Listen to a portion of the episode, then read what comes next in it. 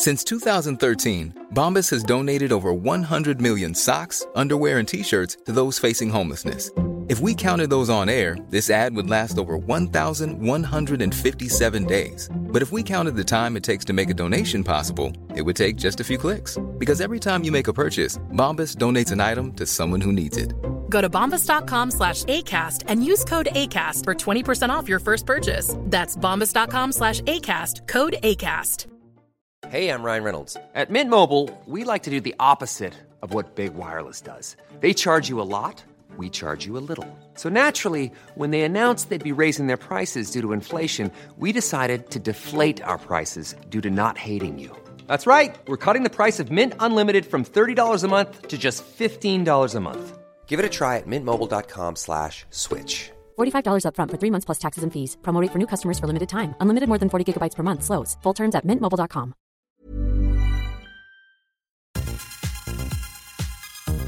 Tongue Millwall is the number one Millwall podcast. Accept no substitute.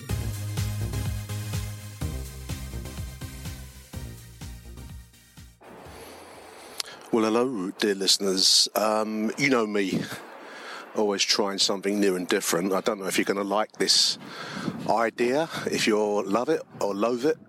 Do tell me, but I thought I'd try something a little bit different for a change. It occurred to me that we all, when we go to football, have our different journeys sometimes, especially when you're young, when you first start going to watch football, Millwall in our cases. The journey becomes semi-iconic. It's part of the day, it's part of the whole deal of, actually visiting the match. So it occurred to me that you might like to hear a particularly iconic walk. Well, isn't it? My walk, let's say that. You can't be particularly iconic, can you? You're not. So here I am, standing outside New Cross Station. Why New Cross? Well, my family originally were Bermondsey. My mum's from Kennington, dad's side from Bermondsey, Camberwell.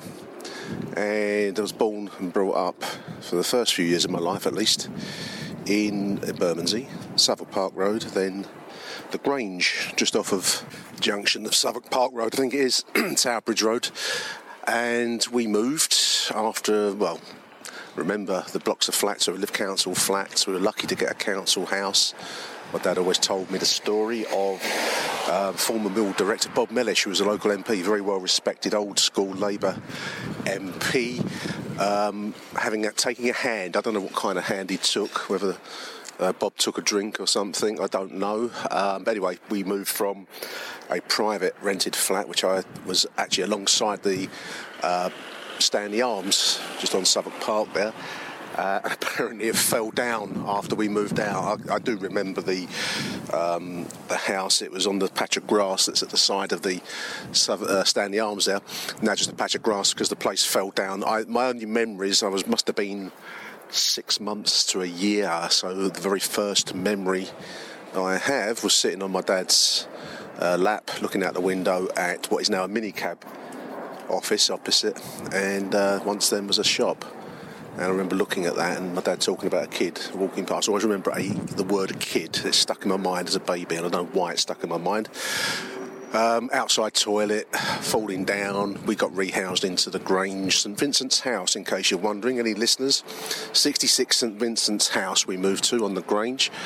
And we were there for about 3 or 4 years when Mum and Dad had the idea that we should move to more rural districts of Mottingham, South East London, SE9, Mottingham SE9, and we moved out to Beaconsfield Road on the Mottingham Council Estate, which was, in retrospect, I can see why they would want to move. The area around here now is certainly improved on. It has improved. I know many will maybe laugh at me when I say this, but I just parked the car up to walk round to the station here, and it's a lot greener and a lot leafier at this part of New Cross and Bermondsey itself, which had Southwark Park, but it was then quite an old school industrial area. There were still factories.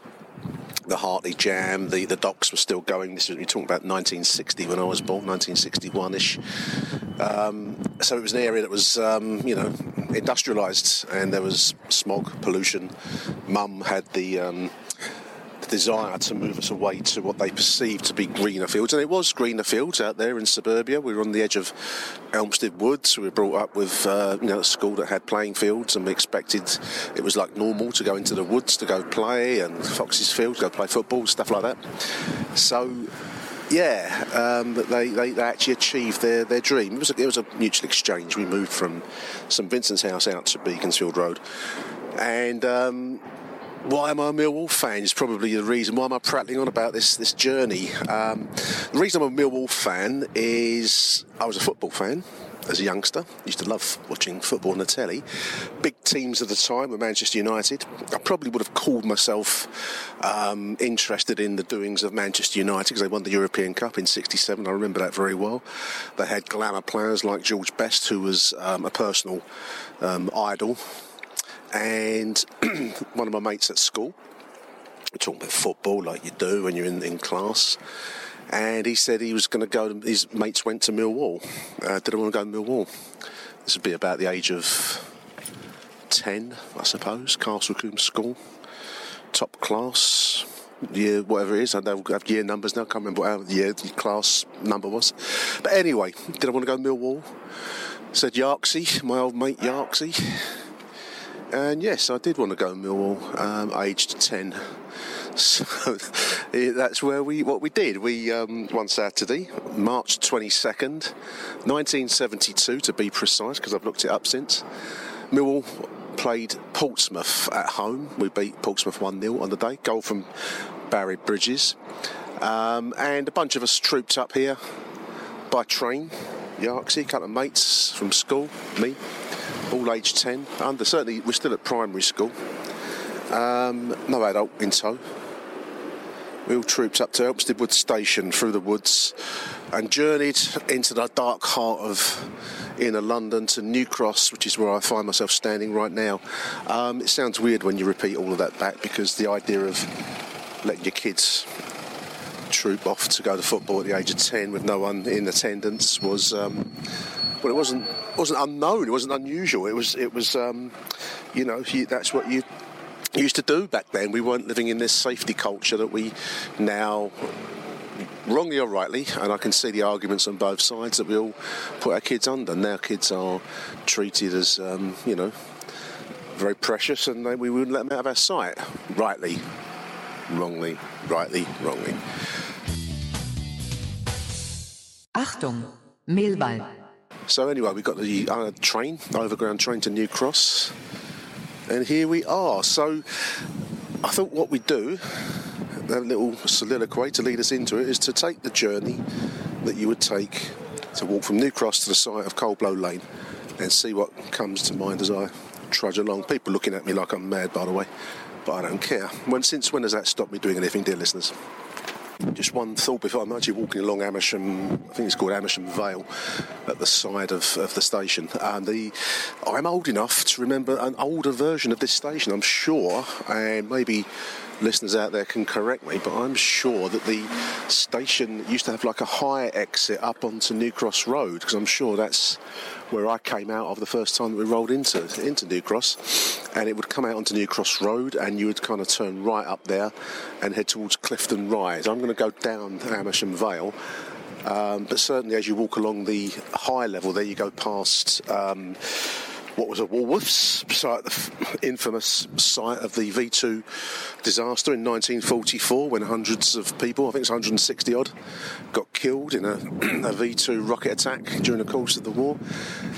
Thankfully now there's a plaque on the wall up there. I'm not going to go that way today, but you walk past that shopping area now, set back from the road. And you go past the venue, legendary nightclub of many people's experience, which I won't touch on here today, but there we are, it's there. And there's a big gin palace, is it, the New Cross Inn on the corner of Clifton Rise, and you head down that way. But I'm going to walk down Amersham Vale and head towards the first point of interest, if semi-interest, maybe to me, maybe not to you, I don't know. The the walk under the railway, one of many walks under the railways that this journey would take you on once you rolled out of from your suburban idyll into the dark heart of darkness called New Cross, 1972, dear listeners. Achtung, Millwall. So we're just walking down. I think this is called Walpole Road Underpass. It's actually got its own sign now. This is how the world has changed since my younger days. There used to be a constant drain smell. And funnily enough, as I'm walking past, there's Thames Water contractors digging and working. There is no drain smell, I hasten to add. There always used to be. As you came down to this point, you turned left off of Amersham to walk under the railway bridge that's in front of me. Looks much more, not quite Las Vegas style, but it's illuminated down here now in a way that it never used to be. But there's a constant drain smell and always a National Front for Britain slogan written on the wall, stencilled on the wall, which seemed to be there forever. It's gone now, dear listeners. You'll be pleased to know that, won't you? It's gone.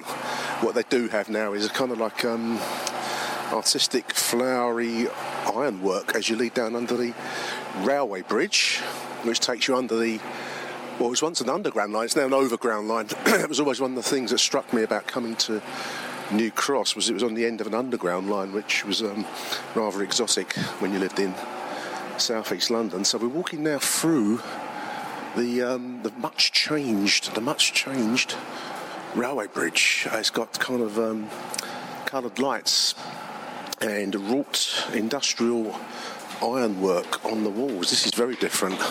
This has almost been made to feel like it might be, if not pleasant, it certainly takes away some of the intimidatory factor that this whole journey used to, insert into your life. Even as a Millwall fan, it was an intimidating walk, to say the least. This was very bleak back then in 1972.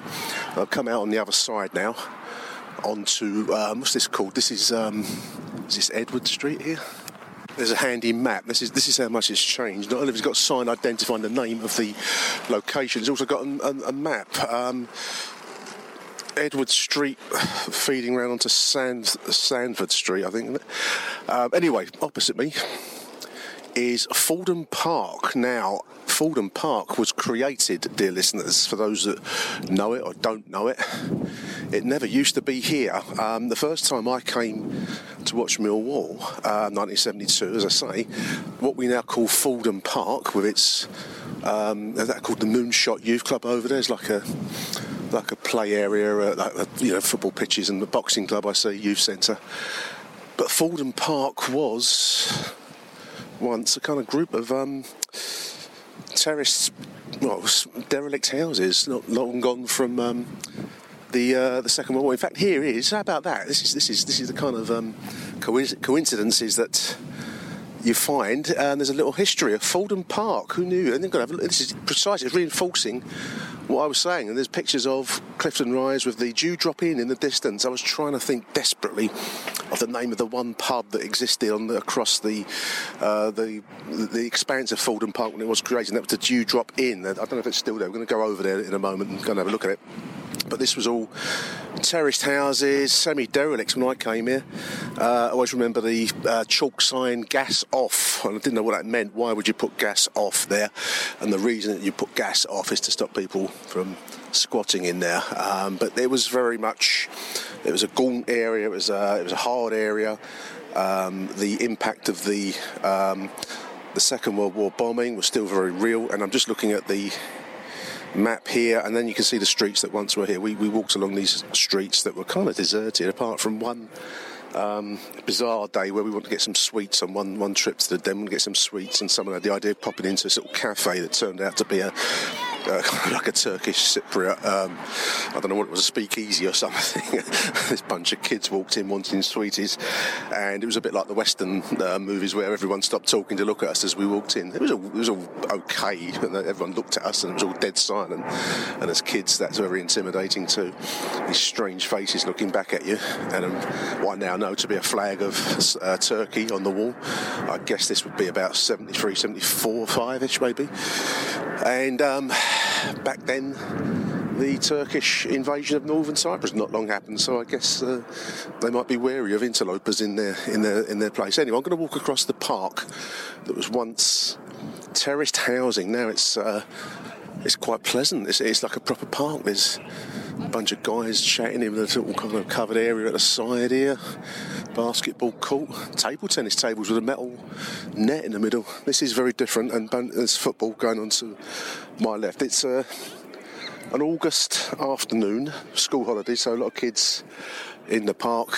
Double Jab Amateur Boxing Club, and that never used to be. It was an area during the 70s when Fordham was first created that almost defined the word bleak. You know, you are talking about tough, hard times. In fact, as I stop in the middle of the park and look to my left, there's Clifton Rise, and the overwhelming image I have of Clifton Rise was the day of the National Front riot in 77, Battle of Lewisham, I think they called it. Thousands of coppers, thousands of protesters from both sides, whichever way your political taste leans, I don't know. But the villains and heroes of the day were on whichever side you want to choose to put them on.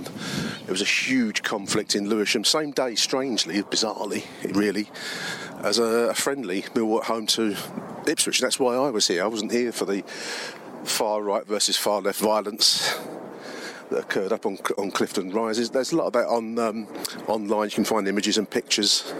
It's a very well documented incident, Battle of Lewisham. And I came here to watch the football. Millwall play Ipswich in a pre-season friendly in the same year that later on we would face Ipswich in the FA Cup. And on both occasions we got beat 6-1 in the friendly and in the FA Cup. So that was a strange coincidence on a dramatic day in South East London. We've got kind of like a Red Indian totem pole here just as I'm approaching the corner of Angus Street, which would be a remnant of one of the old streets that existed in this area prior to the park being created. It's like a Native American totem pole, and the one here that looks like it's got faces of people carved on it from various backgrounds. Bienvenue, ciao, all sorts of welcome. Welcome to this area. It's a much more green and much more friendly. Here's the Dewdrop Inn. Now flats on the corner of Angus Street, and this will be Clifton Rise, although it's now pedestrianised up for the bulk of it. This used to exist as one building in the midst of load of nothing. What I will say is Fordham Park now looks like a proper park. It's clearly had some investment. There was nothing in the 70s, 80s on the occasions when I would be coming here. I came up from South East London for the most part from... would it be 72, probably into the late 80s. We'd come up from South East London from various spots over that time, Nottingham, and then when I got married, moved out. And all during that time, Fordham Park was kind of like the end of the world, really. It was bleak, a huge expanse of grass with nothing in it. There's a little quotation, though, on the floor here, now, which I will read to you. I'm standing opposite what was once the Dewdrop Inn, Angus Street and Clifton Rise, and the quotation is by Alex James from a novel, I think it's called A Bit of a Blur. And the quotation, it goes, "An endless game of cricket took place all summer long. We went and played some days. There was a pub in the park, the Dewdrop Inn. I've been to the Dewey a few times. It was the best pub in New Cross," says Alex James in a book called A Bit of a Blur, published by Abacus, it looks like, 2007. Best pub in New Cross, would you reckon, dear listeners? You tell me. I would never go in there because it always looked a bit iffy. Achtung, Millwall. Hey, I'm Ryan Reynolds. At Mint Mobile, we like to do the opposite of what Big Wireless does. They charge you a lot. We charge you a little. So naturally, when they announced they'd be raising their prices due to inflation, we decided to deflate our prices due to not hating you. That's right. We're cutting the price of Mint Unlimited from $30 a month to just $15 a month. Give it a try at mintmobile.com/switch. $45 up front for 3 months plus taxes and fees. Promo rate for new customers for limited time. Unlimited more than 40 gigabytes per month slows. Full terms at mintmobile.com. Hiring for your small business? If you're not looking for professionals on LinkedIn, you're looking in the wrong place. That's like looking for your car keys in a fish tank. LinkedIn helps you hire professionals you can't find anywhere else, even those who aren't actively searching for a new job but might be open to the perfect role. In a given month, over 70% of LinkedIn users don't even visit other leading job sites. So start looking in the right place. With LinkedIn, you can hire professionals like a professional. Post your free job on linkedin.com/people today.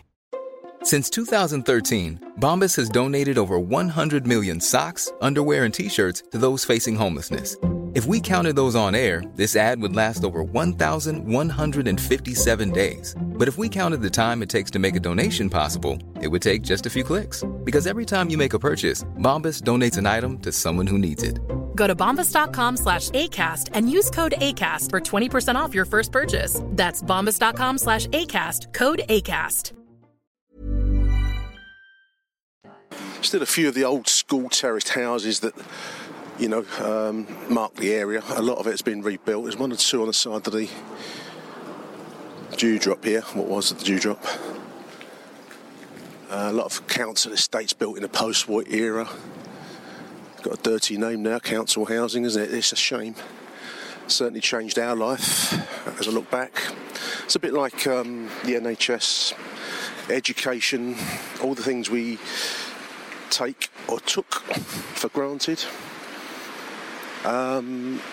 Many flaws and many faults with council housing. You don't need me to run over all of the things that were wrong with it. I can tell you what was right with it, though. It was probably the only way that people of a working class background, such as mine, family, maybe your family too, dear listener, the only way we really had a realistic chance of getting a halfway decent house, because there's no other route. Now, how you got that? Big question. Like I say, many flaws, many faults, blah-de-blah-de-blah. And as I look around here, I don't know how much of this is now private. I'd imagine there's probably quite large chunks of the houses are private. In fact, there's a let and manage by sign on Ludwig Mews. I doubt that much of that is council housing in the traditional sense. I doubt there's much of it around, because they've all been palmed off to various housing trusts and associations and forms of private landlordism. But whether you like it or not, council housing transformed my life, your life maybe, many people's lives. Increasingly looks like a thing of the past now, and whether that's a good thing or a bad thing, we'll go back to your own personal political taste, and I'll leave that up to you to tell me or not, as you choose. I'm walking along Sanford Street, junction with Childeric Road. Always a strange name. I always used to remember Childeric Road because it ended in a C. You don't see many words ending in a C. I don't know what Childeric was or who he was or what it might be. And we're walking now along Sanford Street, and I'll come back to you in a moment when I reach the iconic moment of the whole journey, the junction with Coldblow Lane. Incidentally, whilst I'm walking, it just occurs to me the name New Cross. Ever wonder where New Cross comes from? This is where Wikipedia is a fantastic resource. I think it sounds correct. You have to be a little bit wary of Wikipedia.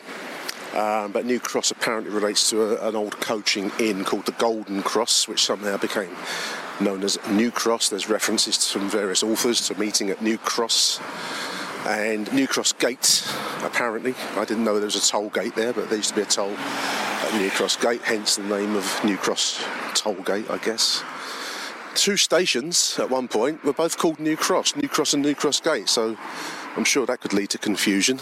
As I said earlier, both on the underground, though. That was always the most exotic thing from South London, because all of our trains went overground rather than the London Transport underground system, which always seemed to be, you know, you're in touch with the glitter and glitz at the West End there, rather than Southern Region, as it was called back in my old days, Southern Region. First great incident. Part of the reason for this journey is that you come across incidental thoughts as you're walking along, and I'm just thinking about Southern Region, Elmstead Woods station, where I used to come in from Nottingham.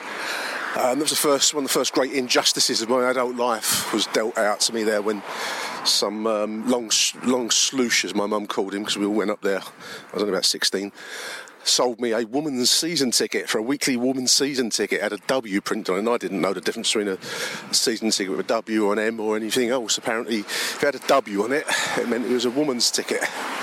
He sold me it because I think he was pissed when I bought it. I went up there one Sunday afternoon, I just started work, and finished up getting into a row at Waterloo East station over whether this, you know, was whether I bought this ticket off of somebody in a pub, and they got pulled up by the ticket inspector. They called a copper, and it all seemed a very big deal to me at the time. I'm quite a law-abiding family. We had the whole embarrassment of a copper coming round to home to take a statement. No further action was pressed in the end because I think they went up and checked and found the exact long-haired sloosh of Mum's derogatory comment up at Elmstead Woods and confirmed certain key elements of my story. So it was my brush with criminality, dear listeners. An injustice. Wrongly sold a season ticket with a W printed on it. The bastard. So I think this is called the Woodpecker Estate to my right. I'm just walking along still Sandford, coming down towards Coldblow. This is another thing. This is trying to find the right words for this, but these places seem to be immensely intimidating as a kid. And suppose we were only 10, 11, 12, trooping all the way up here on our own. But as I look in there now, as an adult man of some years standing, they don't look as bad as I remember them. Maybe people that live on the estate here would tell me differently, but it looks quite, I remember there was like an end-of-the-world style fire. I think the kids had set fire to a bonfire in the middle of the estate one time. I came up there, we went walking through the estate in search of chips. There's a chip shop over on the other side, I don't know if that's still there, Cottesbrook Street, I mean. And there was like a feral kind of post-nuclear style group of youth in a car park setting fire to things. I think there might have been an old car in there, bonfire piled around it. And you had this sense that you're at the something like that, the Warriors movie. I don't know if anyone had ever seen that film from the 70s or was it the 80s? You had that sense of post-apocalyptic anarchy when you walk through it. It don't look so bad now. There's a lot of letting signs up, managed by Easy Let Housing, guaranteed rent. Quite a few of those knocking around here. So, as ever, money wins, dear listeners. In the end, probably for better actually, because it doesn't look quite as bad as I remembered it being. It's the first time I've done this walk in many, many, many years. It looks a lot more pleasant and a lot more green. And a lot more civilised. The quality of the cars look a bit better. Money beats everything in the end. It's a sad truth. Achtung, Millwall. And so we approach the iconic junction of Coldblow Lane and Sandford Street. And the first thing that's my eyes fallen upon, I didn't know we had this, is a road sign on the lamppost. Stadium car park. Is there a stadium car park? As they mean the den itself, I don't know. I don't know of any other car park operations, park your car for a five like you see when you go up north. Stadium car park, maybe someone can enlighten me on what that is. But here we are anyway, don't matter what that is really. It's Sandford Street and Coldblow Lane. And I'm going to turn left now into the iconic view under the railway arches. I'm going to pause a moment because it's changed a lot since the old days, as everything has, and it looks like it's been made safer. You've got the old red and yellow, black and yellow 3.5 metre high sign across the top there. I think there was a lot of work done on this railway bridge here because it always had kind of like a damp. I think it was someone wrote once it was compared with Jack the Ripper.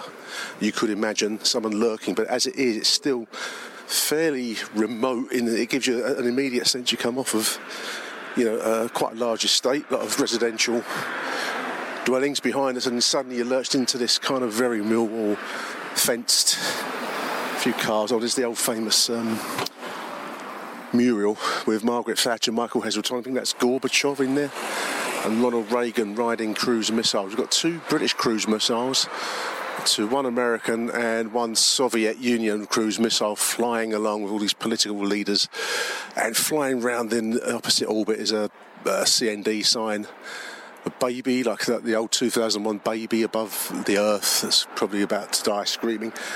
What a great classic mural that is. It all looks it looks slightly naive in retrospect, but there we are. Margaret Thatcher with a Union Jack, Michael Heseltine, who probably hated her guts, I think that's Gorbachev, and Ronald Reagan done up like Tarzan riding cruise missiles. Anyway, I digress. So I'm now walking along the legendary Coldblow Lane railway tunnel, the road under the arches. Looks like the roof has been done. That looks fairly new compared with the old days. Looks like someone sleeps rough on the side. There's a pile of clothes and stuff you might kip on. It is one thing you will say is it's dry underneath it now. It used to be very damp. The lighting along here is now kind of a white lighting. It used to be like an orange kind of glow, and it was always, even on the hottest days and the warmest days, it would seem dark, dank, and there would be stuff, water dripping. You always had the sense of a drip as you walked along this road. Tiled walls, not as much graffiti along here as there used to be. No decent graffiti. I can report that much to you, dear listeners. There's always something witty along. I remember there's once a graffitied cash point halfway along here saying, "Put your enter your number here" or something. That's all gone. I think the Stasi of Lewisham Council must have cleaned it all up, or erased it anyway. It's not cleaned by any stretch, but it's certainly been erased. So we're walking out of the first stretch of tunnel, probably about 50 yards long, I suppose, of tunnel under railway lines. No trains rumbled over in my recording period, so you have to take my word, that's where we are. We come out into the lights, the beauty, and the pavement runs out on the left-hand side, and you've got this old, it's not a scrapyard, it's just a few, recycling paladins for a fenced area here. Weeds, puddles, mud. It's Millwall. This is Millwall. If you want to know what Millwall means to me, it's this walk, this kind of like the world is finished and you're living in the ruins of London after some, disaster of some sort. Now all the graffiti's gone. We're walking up now under the second railway arch. No decent graffiti. It's a shame. There's an R. Welling & Son scrap iron still. I don't know if he's still here. He was always a feature of the walk. With used to have a brick wall protecting his scrapyard, and it had glass. Walking under a single file railway bridge now, you can almost hear how my voice has dropped. Do you notice that? Walking under the single file, dark, no light in here. Wellings used to have brick wall with glass set in the top of the wall to stop people climbing in. I'm just walking past. I think it still is Wellings. There's a sign for it back there. Let's have a look. Well, it looks like the glass has been overtaken by moss or moved. No, there's still bits of shard in there. I can still see shards of glass set in the wall. There's a big high fence above it. One of the most amusing things as I'm standing here on Coldblow is on the way home, when the game is finished, you come pouring, the crowd of, it could be anything, it could be 3,000 or 4,000, up to about 6,000, 7,000 or 8,000. Anyway, thousands of people would pour out suddenly at full time and funnel back down Coldblow Lane, the way that we've just come. And as I look back along it, the thing that struck me is any car trying to drive along this, because it's open traffic road, although narrows in a couple of spots down to single file.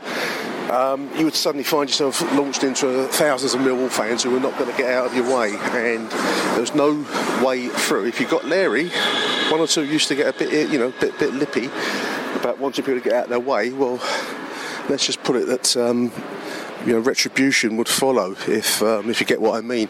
So yeah, the walk back was as entertaining often as the walk to the ground. So going home time, traffic was always amusing. If anyone did try and chance their arm coming along Coldblow Lane after about 4:50 on a Saturday afternoon when the Lions were at home. Achtung, Millwall. But we're walking now along Coldblow, and it comes to the junction with Mercury Way. We see the red brick buildings that Bellway put up in the 80s and 90s that funded the building of the new den. Not that I'm knocking the new den, dear listener, but this is the moment where you suddenly realise that the journey you've just done ends in a housing estate now, rather than the scene of so many wonderful, wonderful games and disastrous games and highs and lows. And now here I am on the corner of Mercury Way, walking along Coldblow Lane itself. Achtung, Millwall. The estate built by Bellway is getting that kind of, 30 years old now, isn't it? It's got that 30-year-old look about it. It was red brick, brand new, bit Brookside-ish. Anyone that remembers Brookside, that kind of spanking new look for a long while. It's lost that, I can tell you that much. The thing that always annoyed me, if I'm going to be honest, also is when you see what other clubs did when they demolished their old stadium. They named things like blocks of flats and roads after old players, great events, marked the spot of the, you know, the centre spot, the penalty spot, all that kind of thing. And this is all just nothing. It's Barkwith House, whoever Barkwith is, probably all like off-the-shelf names that the developer used at the time. Might have been people that worked on the site, I don't know. But it seemed a shame, an area that's now totally changed. You would never, ever know that Millwall Football Club was once here. The Den, Coldblow Lane, SE14. And I'm just walking up now to the junction with John Williams Close, where we have the plaque. I'm going to end this little piece here at the plaque. But there's absolutely nothing apart from the plaque that we put in 2010. That was, I helped put that together with Lewisham Council back when we were on speaking terms with them. And here is the plaque. On this site stood the Den, legendary home of Millwall Football Club from 1910 to 1993. And yes, it was John Williams Close. Who's John Williams? Bannister House. Who's Bannister? No one knows. There is no crypts. There is no kitchen. There is no... there's no nothing. No Benny Fenton. No nothing here. It's a shame. But there we are. All long gone. And along here would have been roughly, I think, where the gates were, where the famous image of Harry Cripps looking through the gates, the what passed for the club offices behind him. And this would have been roughly, I suppose, where the seats would have run down the side of one, you know, the left-hand side of the pitch as you look from this end at least. And the halfway line would have been opposite behind those flats there that you can't see. It's a shame. It's just that, you know, it's nice enough around here. It's not great. It's not brilliant. It's not the worst you'll ever see. John Williams Close ends our little journey. That was my iconic walk that I did for 1972, probably till about the late 80s. Well, mainly other when I got moved, when I moved out various places. We'll get into that. That's a very different kind of podcast. And I hope you've enjoyed this. I don't know if you do. If it's bored you stiff, please do let me know. Because I've been toying with doing this for ages, and I don't know if it will work. You know, will it be good? Will it be bad? Will it be awful? Please do tell me. I'm interested. If you liked it, I'll do another one somewhere else. I don't know if I'll do it in quite the same way about certainly not the same subject. But if you hated it, tell me too. So I do appreciate a bit of honest feedback. So there we are. That's your walk with Nick, New Cross Station, Coldblow Lane. Arrivederci, Millwall. Thank you for listening. Oh, ho, Bermondsey, that's home to me. I'm longing for a moment when I shall see the happy, laughing, razor-slashed faces of the people I love. You've been listening to Octoon Millwall, the CBL Magazine podcast. That's the Millwall news this week, and we are out of here. And how I miss the smell of the gasworks and the people I love. I've so many childhood memories of that quaint old-fashioned town. There was a quaint old-fashioned schoolhouse till the school kids burned it down. I'm off to Bermondsey.